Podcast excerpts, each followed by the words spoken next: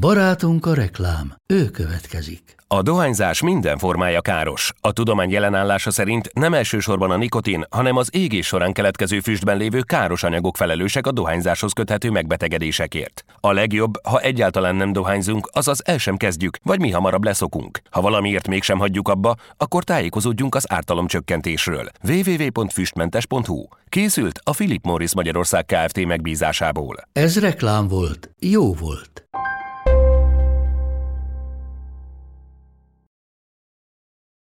A mai világban teljesen általános, hogy sokan az online térben találnak rá a szerelemre. Nem számít kirívó esetnek az sem, ha két ember több ezer kilométer távolságból habarodik egymásba a virtuális világban. Az azonban már korán sem megszokott, hogy a pár egyik tagját a másik brutálisan meggyilkolja, feldarabolja, majd a szerveit TikTok videókon keresztül mutogassa követőinek.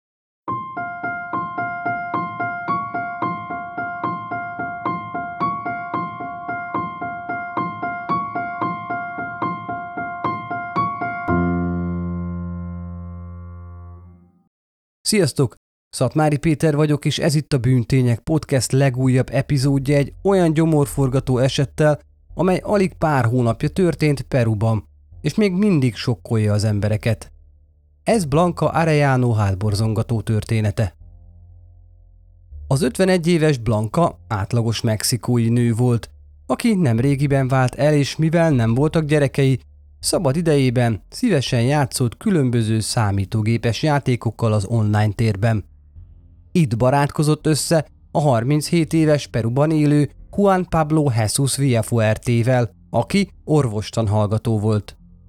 Kezdetben csak barátkoztak, sokat játszottak együtt a virtuális világban, sok közös érdeklődési pontjuk volt, és a barátságból szép lassan szerelem szövődött.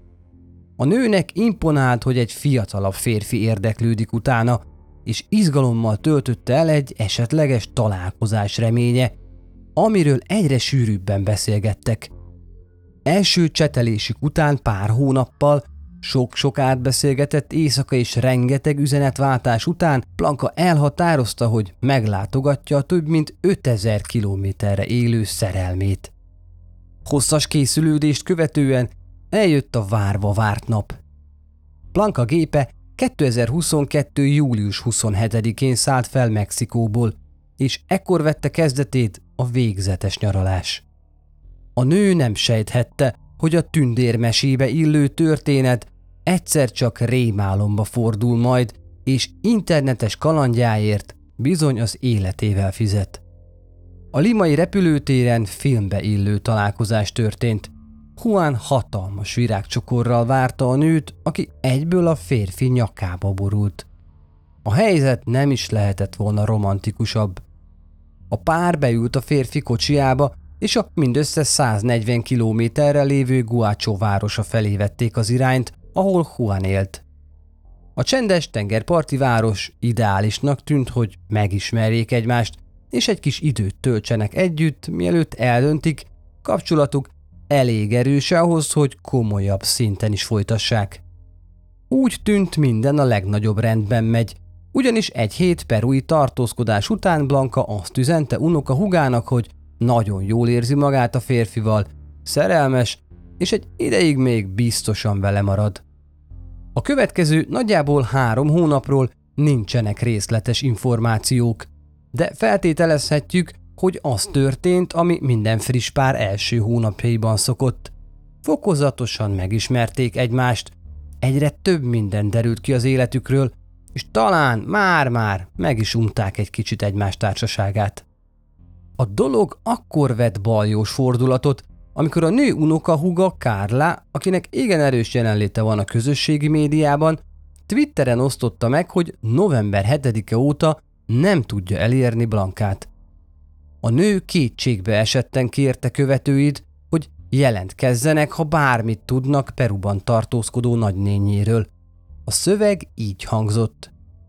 Soha nem gondoltam, hogy ilyen helyzetbe kerülök, de most támogatást és megosztást kérek tőletek, hogy megtaláljam életem egyik legkedvesebb és legfontosabb emberét, Blanca Olivia Arellano Gutierre nagynéném. November 7-én hétfőn tűnt el Peruban.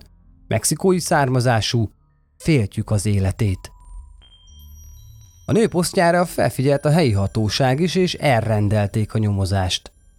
Mindeközben Kárla sem hagyta annyiban nagynénye eltűnését, kapcsolatba lépett Juannal is, és a beszélgetéséről készült képernyőfotókat is megosztotta követőivel.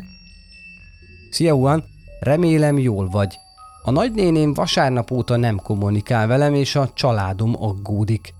Tudnál neki szólni, hogy lépjen kapcsolatba velünk? A válasz fél órán belül meg is érkezett Juantól. Hello, az az igazság, hogy nem tudok semmit róla. Néhány napja közös megegyezéssel úgy döntöttünk, hogy elmegy, mert nem tudtam neki megadni azt az életet, amire vágyott. Röviden megunt engem. Elment Limába, hogy onnan hazautazzon Mexikóba. Az én részem itt véget is ért. Remélem minden rendben van vele, sajnos semmit sem tudok róla. Vigyázz magadra, remélem a nagy ménéd épségben hazaér. Lehet csak lemerült vagy nincs mobilnete. Remélem hamarosan találkoztok, Karla. Természetesen az eredeti posztokat a bűntények közösségi felületein megtaláljátok. Elég gyorsan kiderült, hogy Blanka nem érkezett meg Limába, ahogyan az is kezdett világossá válni, hogy a férfi nem akar segíteni a nő felderítésében. Folyamatosan azt hajtogatta, hogy napokkal az eltűnés előtt elváltak útjaik, és nem tud semmit a nőről. Hiába kérlelte folyamatosan Karla, a férfi egyszerűen lerázta az aggódó rokonokat. Néhány nappal Blanca Arellano eltűnése után november 9-én Peruban egy helyi fürdőző valami szokatlan alakú tárgyat vett észre a homokos fövenyen. A furcsa tárgy mellett madarak ólálkodtak és bele-bele csípkedtek. Közelebb merészkedve meghűlt erejében a vér, ugyanis a furcsa tárgy egy levágott emberi fej volt, aminek az arcát kimetszették, és a csontokról lógó húscafatokat csípkedték a madarak.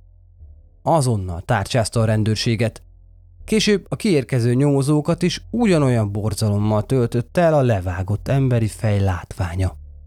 A hátborzongató felfedezést követő napokban további emberi maradványokat, újakat, levágott kart mosott partra a tenger az első helyszíntől néhány kilométerre.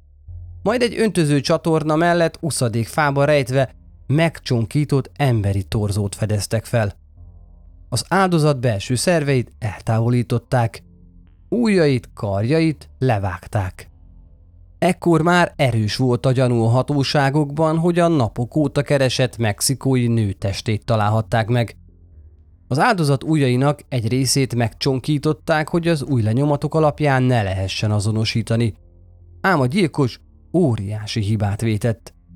A nő egyik ujján ugyanis ott maradt egy gyűrű, amely alapján sikerült azonosítani a holttestet. Mivel Juan volt az utolsó, aki élve látta Blankát, a gyanú egyből ráterelődött. Eközben a nő unokahuga is folyamatosan posztolt a Twitterre az ügyel kapcsolatban, és hamarosan Peruba utazott, hogy a helyszínen kövesse nyomon a történéseket. Mindeközben tovább folyt a holtest vizsgálata. A koponyáról szövet mintát vettek, melyeket DNS vizsgálatoknak vetettek alá, hogy teljes bizonyossággal megállapítsák, valóban Blanka maradványait találták-e meg. Ezek után a nyomozó csoport vezetője hivatalos közleményt adott ki, hogy a bűncselekmény fő gyanúsítottja Juan Pablo Villafuerte. A férfit hamarosan előállították, ám megtagadta a vallomástételt, és még az sem volt hajlandó elárulni, hol lakik. Ez még inkább gyanúsá tette az amúgy is szorult helyzetben lévő Huánt, de ennek ellenére később valamiért elengedték. A nyomozók időközben kiderítették a lakcímét és kihallgatták a főbérlőt, aki megerősítette, hogy a férfi több hónapig a lakásban lakott együtt egy nővel, akit már több napja nem látott. November 15-én éjjel a guachói rendőrök megérkeztek Juan Villafuerte házához. A helyszínen megtalálták Blanca ruháit, egy mexikói zászlót, ám emellett női hajszálakat és látható vérnyomokat is rögzítettek a helyszínen. Ám a férfit sehol sem találták. Másnap, november 16-án a bűnügyi helyszínelők luminol tesztet végeztek a lakásban. Ugye ezt az anyagot használják a rendőrök arra, hogy kimutassák a szemnek láthatatlan vér jelenlétét egyes bűnügyi helyszíneken. A lakás szinte minden pontján találtak vérnyomokat. Ám mindannyian meglepődtek, amikor a hálószobában az ágy matracán egy hatalmas vérfoltot fedeztek fel. Emellett vér volt a konyhában és a fürdőszobában is. A felett bizonyítékok már elegendőek voltak arra, hogy a férfit előzetes letartóztatásba helyezzék. November 17-én délután fogták el a San Juan del Lurigancho San Hilarion városrészében, egy a Calle Celedonias utcában található házban. A kihallgató szobából egyenesen a börtöncellába kísérték, ahol megtörten bizonygatta ártatlanságát. Erre megkérdezték tőle, hogy mitől úszik vérben az egész lakása. Ám erre nem tudott logikus magyarázatot adni. Pár nappal letartóztatását követően a férfi egy harisnya nadrággal próbált öngyilkos lenni a cellájában, ami miatt átszállították egy másik börtönbe. Holmiai között találtak egy levelet, amelyben azt írta, hogy nem tud tovább megbirkózni az ellene felhozott vádakkal. A rendőrséget nem hatotta meg az eset. Úgy gondolták, a férfi megpróbál áldozattá válni a gyilkossági ügyben. Levelében ezt írta. Elhatároztam, mielőtt tovább bántanák a családomat és az édesanyámat, hogy véget vetek az életemnek. Ez egy olyan harc, amit nem fogok tudni megnyerni, és nem fogom elviselni azt a megaláztatást, hogy bebörtözözzenek és megbélyegezzenek, mint egy állatot. A folytatódó nyomozás további terhelő bizonyítékokat fedett fel a férfi ellen. A térfigyelő kameráknak köszönhetően kiderült ugyanis, hogy a nő eltűnése után Juan először fekete zsákokat vásárolt a lakásához közeli boltban, majd tisztítószereket, fehérítőt és sósavat vett egy vegyi áruházban. A rendőrség szerint a gyilkos célja az volt, hogy megsemmisítse a bizonyítékokat, és tisztára takarítsa a lakását, amely csupán néhány háztömnyiret volt található attól a strandtól, ahol az 51 éves nő maradványait megtalálták. A kamerák felvételének köszönhetően megcáfolták a férfin azon állítását is, miszerint a nő eltűnésekor nem tartózkodott a városban. Ha ez még nem volna elég borzalmas, hamarosan megvizsgálták a férfi közösségi média fiókjait is, és nem hittek a szemüknek, amikor a TikTok platformján megtalálták a videókat, amelyekben a férfi igazi emberi szerveket mutatott be. Szinte egyértelmű volt, hogy azok az áldozat Blanca Arellano szervei. Az egyik videón egy emberi gyomor látható, ahol kifejezetten megmutatja és részletezi annak egy részét, illetve hogy milyen funkciókat lát el. Egy másik videóban emberi hasnyálmirigyet vizsgál, és bemutatja annak részeit is. Hasonlóképpen az emberi test különböző egyéb szerveinek anatómiájai is láthatók a videóiban. Látni olyan videót is, melyben az agy szerepel. Juan pedig elmagyarázza annak különböző részeit, majd felboncolja azt. A férfit immáról nem csak gyilkossággal, hanem szervkereskedelemmel is gyanúsították. Feltételezték ugyanis, hogy a nő belső szerveit az erre szakosodott perui fekete piacon értékesíthette tovább. A legfrissebb nyomozati jelentések szerint Juan nem egyedül tüntette el a nyomokat, hanem akadhatott egy bűntársa is, akinek személyét mindeddig homály fedi. Mivel a nyomozás jelenleg is zajlik, még nem tekinthetjük lezártnak az ügyet bármikor előkerülhetnek újabb bizonyítékok, részletek. Az is elképesztő, hogy feltételezik nem Blanka volt a férfi egyetlen áldozata, és hogy az előzőekkel is hasonlóképpen járt el. Bárhogy is alakul a történet, biztosak lehettek benne, hogy a Bűntények Podcast be fog számolni a fejleményekről. Köszönöm, hogy most is velem tartottatok. A részt Szilágyi Pergyesi Réka írta. A következő epizódig Sziasztok!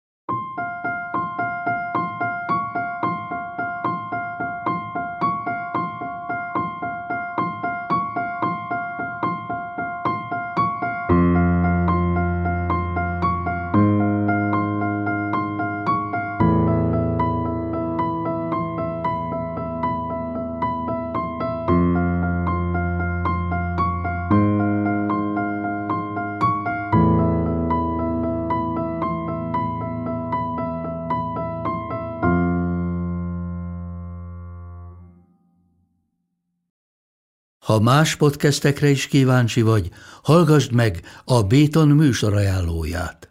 El tudod képzelni, hogy a podcastet, amit éppen most hallgattál, fél év múlva már a mesterséges intelligencia generálja? Mi sem. De ha érdekel, eljötte már a gépek lázadása. Hallgass bele az Embertelen podcastbe. Orsós Lajos vagyok, a műsor házigazdája. Egyelőre még élőben. Egyelőre. Fedezzük fel együtt, hogyan ismerkedik, randizik, mesél és vitatkozik Betty és Péter, két teljesen mesterséges intelligencia. Lajos, a podcast címét mond még egyszer, Léci. Oké. Okay. Embertelen podcast. Ez a műsor a Béton közösség tagja.